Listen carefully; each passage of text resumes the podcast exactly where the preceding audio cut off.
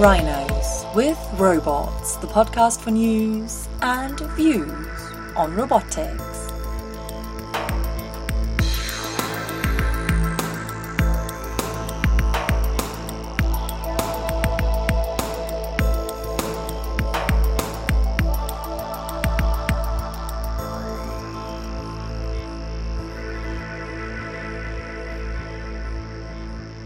Hello and welcome to the Robots Podcast. I am Jana and today we'll be talking about rhinos. Yes, you heard right, the Robots Podcast will be talking about rhinos. But of course, it wouldn't be the Robots Podcast if there weren't any robots involved. So, what's the link between robots and rhinos? Well, that's easy. A collaboration led by Kenya Wildlife Service and Linköping University is running a pilot program that's aiming to reduce poaching in a rhino sanctuary in Kenya. And they're doing it with a cloud based reporting system that includes GPS tags on selected animals, radar, surveillance cameras, microphone and radio arrays, and drones. Our interviewer Audro spoke to Fredrik Gustafsson, professor in sensor informatics at the Department of Electrical Engineering at Linköping University, about this exciting pilot project to save the rhinos.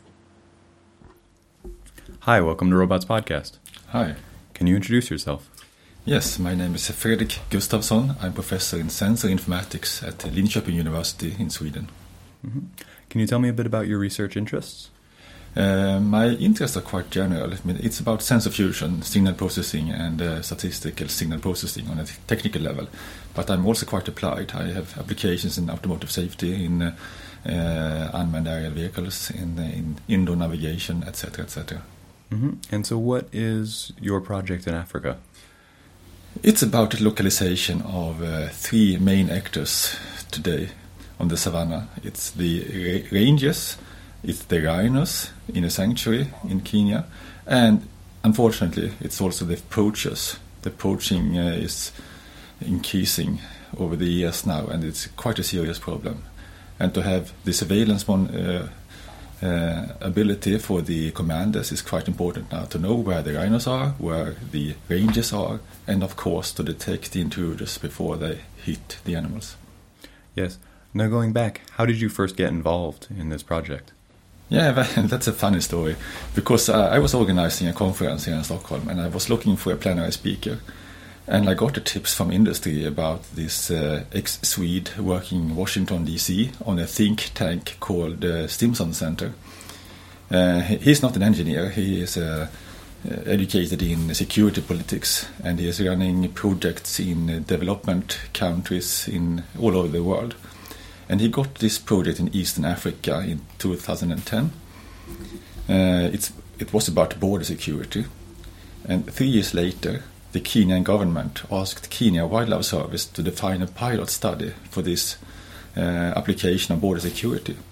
And Kenya Wildlife Service is uh, responsible for animal welfare and natural tourism in Kenya.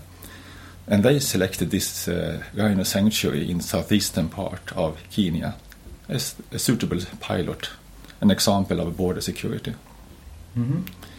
And we got in contact here in Stockholm, and uh, he was at the same time looking for a technology expert because he has promised to do a te- technological uh, feasibility study in Kenya. So we went there together in January two years ago. And since then, we have spent a lot of time together and in Kenya and all over the world with this project. Mm-hmm. So, the project is to stop poaching, essentially.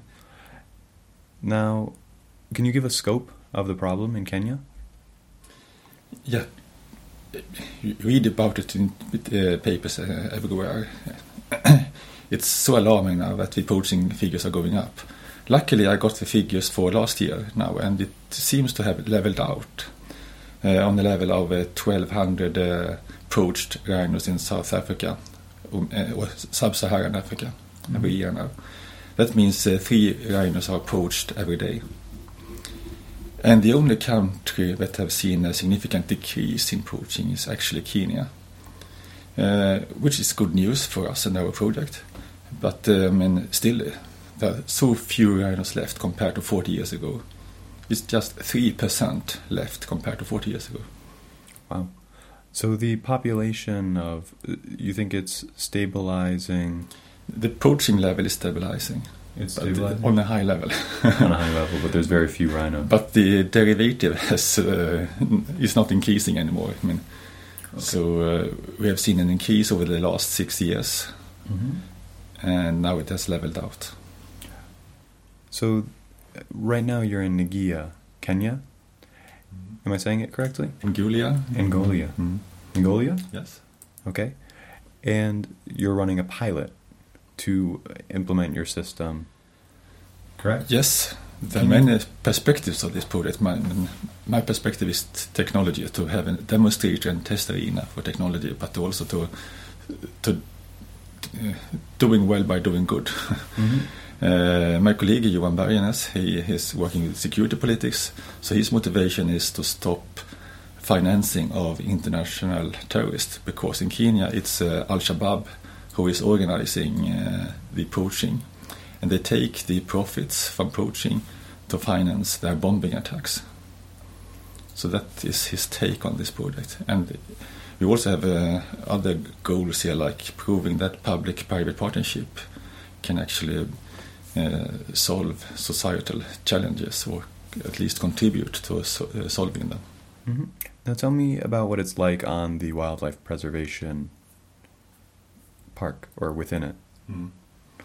I can tell you a little about the ranger's life. In, in Ngulia, which is about 100 square kilometers, there are about 60 rangers and 60 rhinos. So there's one ranger per rhino, more or less. Is that usual?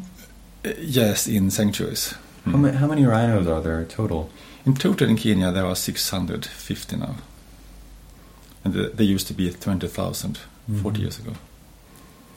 Okay, so one ranger per rhino mm. uh, on this 100 kilometer wildlife 100 region. square kilometers, yeah. 100 square kilometer. So, what is their daily life like, and what technology do they have to help them prevent poaching? Yeah.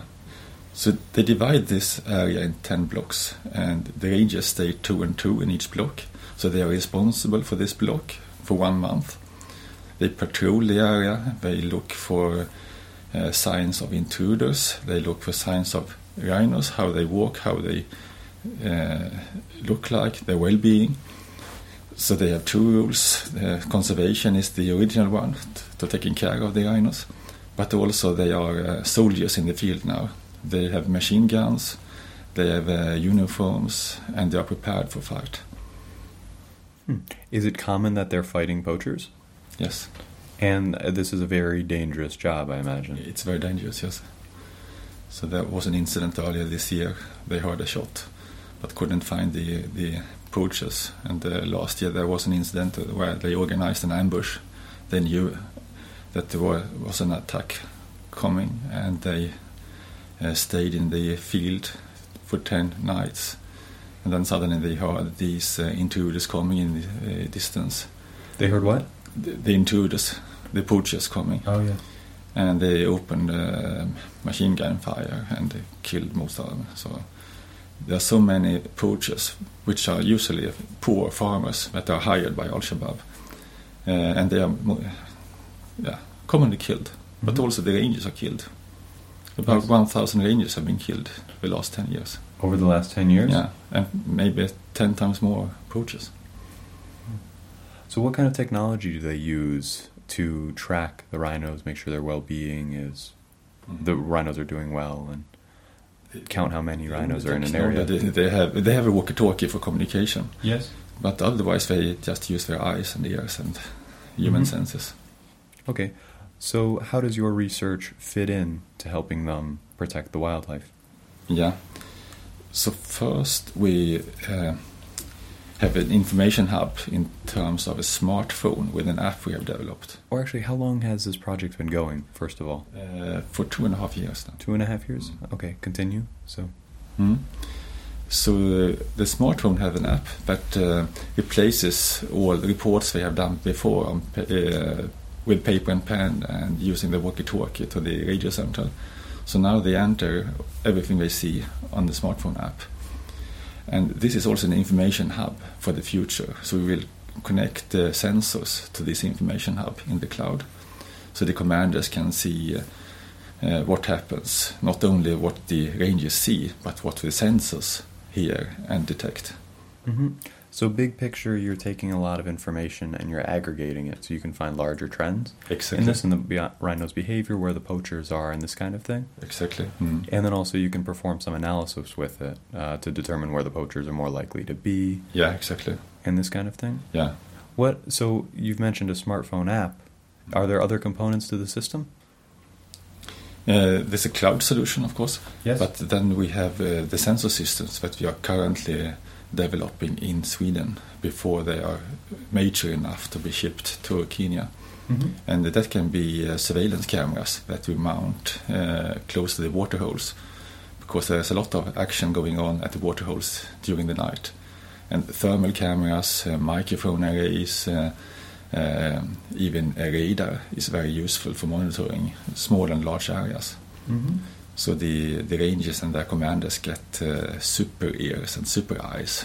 They can see in the dark and they can hear at long distances. Mm-hmm. What about using general technology? Uh, you showed a picture in your talk the other day where a ranger was using a solar panel to charge a cell phone, and you mentioned that they have one Jeep uh, for several of them, or one one car to drive around Yeah. the savannah in. How does this constrain the solutions that you can propose um, to preserve or to help the rhinos? Yeah. I mean, uh, Kenya is a cableless uh, country. They don't have cables for telephone lines, they don't have cables for power uh, and electricity. So they have to rely on uh, wireless communication, that is GSM. Uh, they have to rely on solar panels for charging their devices. And GSM, what is that? Uh, uh, that's the second generation of uh, cellular technology. Mm-hmm. Satellite cell phone, or is no, not satellite, uh, cellular? telephony. I see. Mm. Okay. So they have to rely on the this technology. Yeah, existing infrastructure. Mm-hmm. And the GSM has ca- uh, quite good co- coverage in Africa. So, I mean, uh, more or less everyone has these uh, feature phones, as it's called, the, the flip flop phones that we had uh, 10, 15 years ago in the Western world. Mm-hmm. So that they know how to operate feature phones. But the smartphones with Android or uh, iOS, they are quite uh, unusual still. So the app they use on the smartphone, what kind of how, how does that work? They put in information, sightings of the rhino, this kind of thing. So user interface is very important because these people they have a paramilitary training, uh, so they are soldiers more or less, and they have no technology background, no no engineering background. So we have to take very small steps in uh, the training. Uh, and of course, the app that we introduced already using a smartphone is new technology for them, and operating apps uh, is even more new. So we have to make it very user friendly. And uh, we use simple symbols for the most common uh, reports and alerts so they can graphically see. If they see a rhino, they push the rhino button and they can fill in a form that is looking very similar to the paper and pen form they are using today. So, so uh, being familiar with the graphics and the information flow is very important. Mm-hmm. So how closely did you work with them in designing this app? Yeah, we spent many weeks in the field before we started to develop the app. We went with them on patrol, we lived with them in their cottages, we, we sp- spent about uh, 10, 12 trips to the park before we started And implementation. again, this has been going for two and a half years. yeah, so it took one year before we re- really started to develop the app Mm-hmm. because we, we really wanted to have a design that was useful for the, the rangers. So we tested different mock-ups with them. We showed them graphical um, uh, mock-ups of the user interface. We changed it. We came back and uh, asked them, "What do you think about this?" And we also used uh, user experience uh, designers from a local company in Nairobi, and they could speak Swahili with the rangers and uh, really got a nice feedback and dialogue with them. Mm-hmm. Now, the regular, the the rangers that are on the, or that are protecting the rhinos, do they use the app to make to inform their decisions? about how to proceed. So if, say, they found a footprint somewhere and it's likely that someone is up to no good around there, will they make decisions about how to proceed based on information that's been logged in the app? Or does someone external review the information and then contact them, or how does it work? It's the commander in charge. So uh, at the headquarters in Gulia, there's always, a commander in charge who can, in real time, see the information the rangers enter into the systems. And uh, based on that, they can make uh, actions. So, for instance, if they get reports about footprints, they can organize uh, an ambush or uh, tell other rangers in the neighborhood to uh, look in that direction of the footprints for, for the intruders. So, what do the soldiers or rangers, Mm. what do they think of this app, and what does the commander think of the They- system? Yeah, they are very enthusiastic. Just such a simple thing that we have GPS in a telephone and they can see their position. It's such such a big step for them, and it's so nice to see their reaction uh, of simple things that we think are trivial and are used to, and they really appreciate. And just having a smartphone is also a nice feature for them. They can, as a, a benefit here, also read the newspapers. Mhm. So from being isolated in the field for many months before they get a few days of holiday to go and see their families, they can know stay in touch with the family. They can use the phone for ringing them, and they can read newspapers and they can get updated what is happening outside in the world at the same time. Mhm. There are so many spin-offs, or positive effects of this project that they really appreciate. Yes. So, what have been some major challenges in designing this app for the Rangers?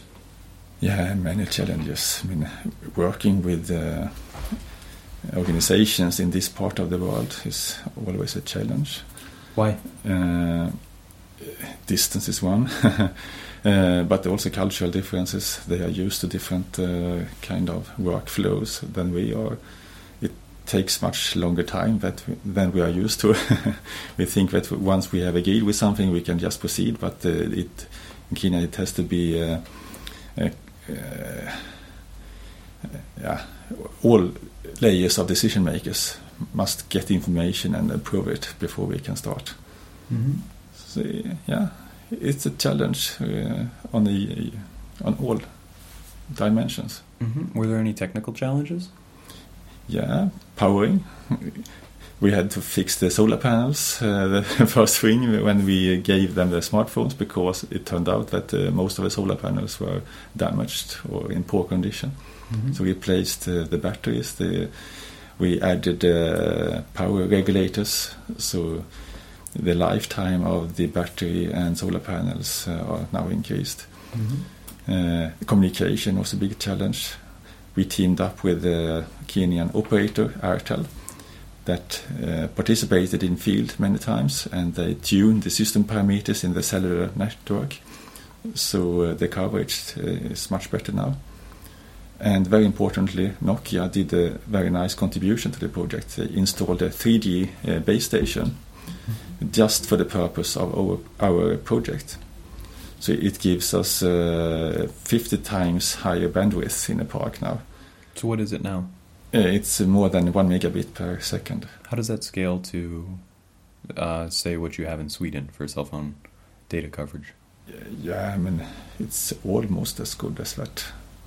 But in, using 4G, you can uh, reach higher speeds, but one megabit per second, uh, you can do a lot with. Mm-hmm. So uh, you can stream video, which What was it before? What was it before? about 30 kilobit per second, Mm. if you were lucky. Wow. So you can stream video, which is good if you Mhm. add sensors at the uh, like a surveillance camera at the water Yes. holes. So and you can said stream. thermal cameras, which are low resolution typically. Yeah. So one megabit per second is more than enough. Mm-hmm. Now, so you mentioned in your talk uh, drones or unmanned aerial vehicles. Yes. Where do these come into play? That is our last step. I mean, there have been many Western companies uh, flying with drones in uh, Africa, uh, demonstrating how useful it is for monitoring wildlife and detecting poachers from the air. But there is no sustainable solution, and it has been kind of playground for technology companies. They have a white team going to the park for one week, showing off technology, very advanced technology, making really nice videos, impressive uh, uh, coverage of the park. But still, I mean, nothing is left when the team leaves. And it's, so it's not scalable. It's not scalable. And it's so not sustainable. Yeah, and sustainability is the most important thing here. If we don't want to demonstrate something that you can do this, we actually want, would like to do this in a scalable way. Yes. And in Kenya, drones are banned today, actually. So you need a written permission from the Kenyan government to fly a drone. Mm-hmm. But luckily, Kenya Wildlife Service is a government body, so they can grant such a permission. So it's not a showstopper for us. So how do the drones fit into the big picture with poaching? Yeah, uh, as we started with, drones it's a giant leap for the rangers. They have never seen a drone. They don't uh, know how to operate it, of course, and they probably don't know how to interpret the information from it. So we have to work in small steps and introduce drone at the very last step. And it, again, it has to be user friendly and sustainable. That means that uh, the commanders or the operator, one of the rangers, can operate it by himself. And we need to integrate information from uh, the sensors on board the drone in a way that is user friendly again and fits into the uh, app interface. So the drones would be primarily controlled by humans, flown, or would you develop like autonomous flight paths that they could it perform? It will probably be autonomous, but it might be different modes. So one mode might be to uh, make surveillance of the borderline. So mm-hmm. fly around the park, which is 50 kilometers long borderline, mm-hmm. and uh, look what is happening on both sides. And another uh, mode might be to make uh, what they call sensors to count the number of animals in the park, and that would be more like a lawnmower uh, pattern. So just scan the park and detect all big animals and count the number of elephants and rhinos and lions inside the enclosure. Mm-hmm. Are you collaborating with any companies uh, to get drones to help the rangers? Yeah, we have a public-private partnership here with a lot of organizations and companies involved. I think it's about 20 now. Mm-hmm. And uh, three or four of these have uh, drones in their product portfolio. So we have uh, made uh, a lot of experiments in a local zoo in Sweden, in Kolmården Zoo, uh, trying out uh, camera surveillance from the air using drones. Mm-hmm. And we are currently developing uh, smart algorithms for uh, detecting animals and classifying them. Mm, I see. So you can count them autonomously exactly. and accurately. So again, we don't have experienced operators or technicians to operate the system in the field. Mm-hmm. So the more you can automate, the better it is. Yes. Now, the poachers you mentioned that they're farmers recruited by terrorist organizations, mm. but there's a lot of money in this uh, for the terrorist organizations. Mm. Do you feel like there's an arms race in terms of technology against the poachers? Yeah, they have resources. I mean, rhino horn is valued higher than gold, cocaine, and uh, whatever you can think of as uh, in illicit trade. So the price for one what we can get for one rhino is uh, five kilograms of horn, which is valued more than three hundred thousand dollars on the black market in Vietnam. And the uh, poachers they are paid one yearly salary, but that is nothing compared to the uh, mm-hmm. Uh, market in Vietnam. so, so the profit they can have, the margin is is huge. Mm-hmm. So they can use the margin to to um, uh, train the poachers and equip them with uh, modern technology. So they have night vision uh, binoculars, for instance. Yes. Do you notice them coming in with pretty advanced technology or with sophisticated training frequently? The, the last poaching attack in Ngulia, there was there was one insider, a gatekeeper, not employed so by Guinea spies. Yeah, some local people to guide them mm-hmm. because it's not so easy to, to navigate in the bush. Uh, and they had one uh, military officer on leave. Uh, so we had the military training, and they had another couple of guys also in in that team. Mm-hmm. Now, is there any possibility that the information you're using uh, or taking on the rhinos could be accessed by the poachers? Mm. Or how's the security? Yeah, there? that is something I'm personally very scared about. if we, in some way, help the poachers, then it would be a catastrophe, of course. So uh, data security is very highly prioritized in the project. It's so important. It can't be stressed enough. So we have all kind of access control to the cloud service. Uh, for instance, only the app installed on devices we have control of can access the, the, the database. Mm-hmm. And they can only be operated inside the enclosure of Ngulia. It's a geofenced system. And we can at, at any time erase the data from the telephones uh, on distance if you suspect that the t- telephone is not operated by the rangers. Mm-hmm. Now, how does this project fit in with your life in academia prior? Yeah. Uh, so far, the academic payoff has been not so impressive. uh, I will publish the first paper in the summer now, but uh, otherwise, the academic output uh, is negligible, I would say.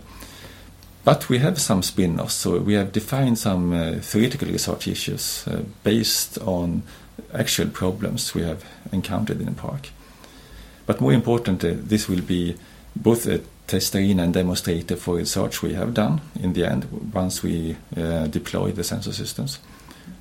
It will give us feedback on relevant research problems, but also we'll get real data and uh, what a researcher needs the most of all today is access to good data for their for proving that the algorithms work in a realistic scenario.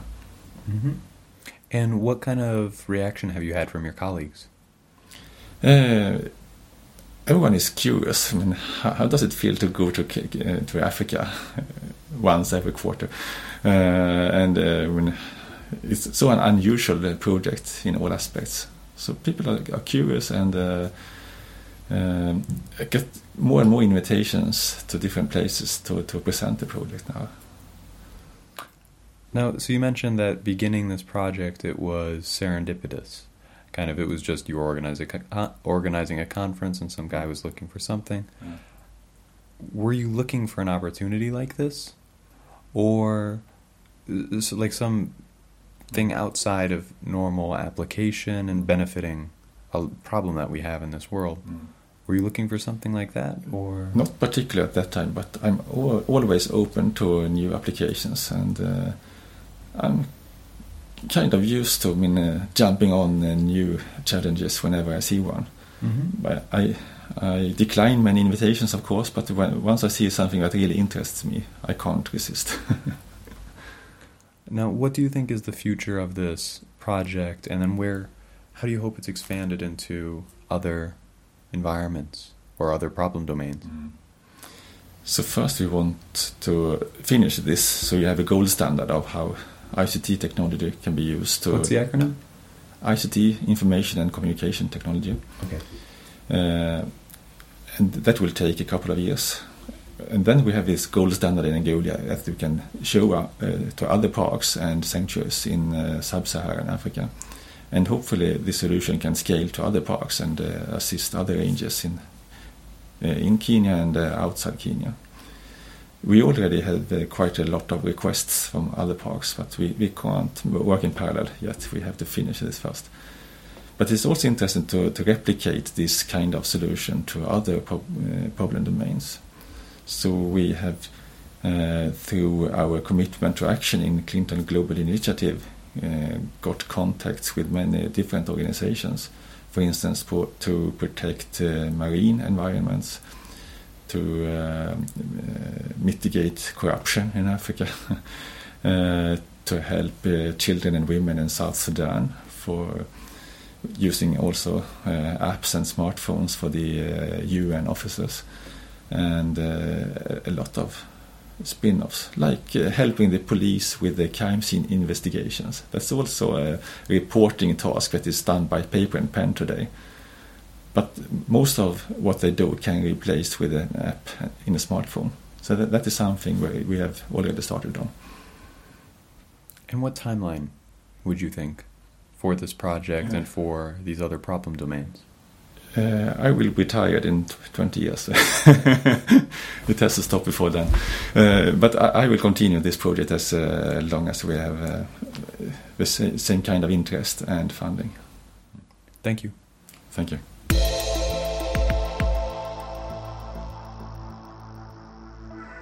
And that's the end of this episode. But if you visit robohub.org, you'll find all our previous episodes, as well as a wealth of other robot related news and features. We'll be back in two weeks' time. Until then, goodbye.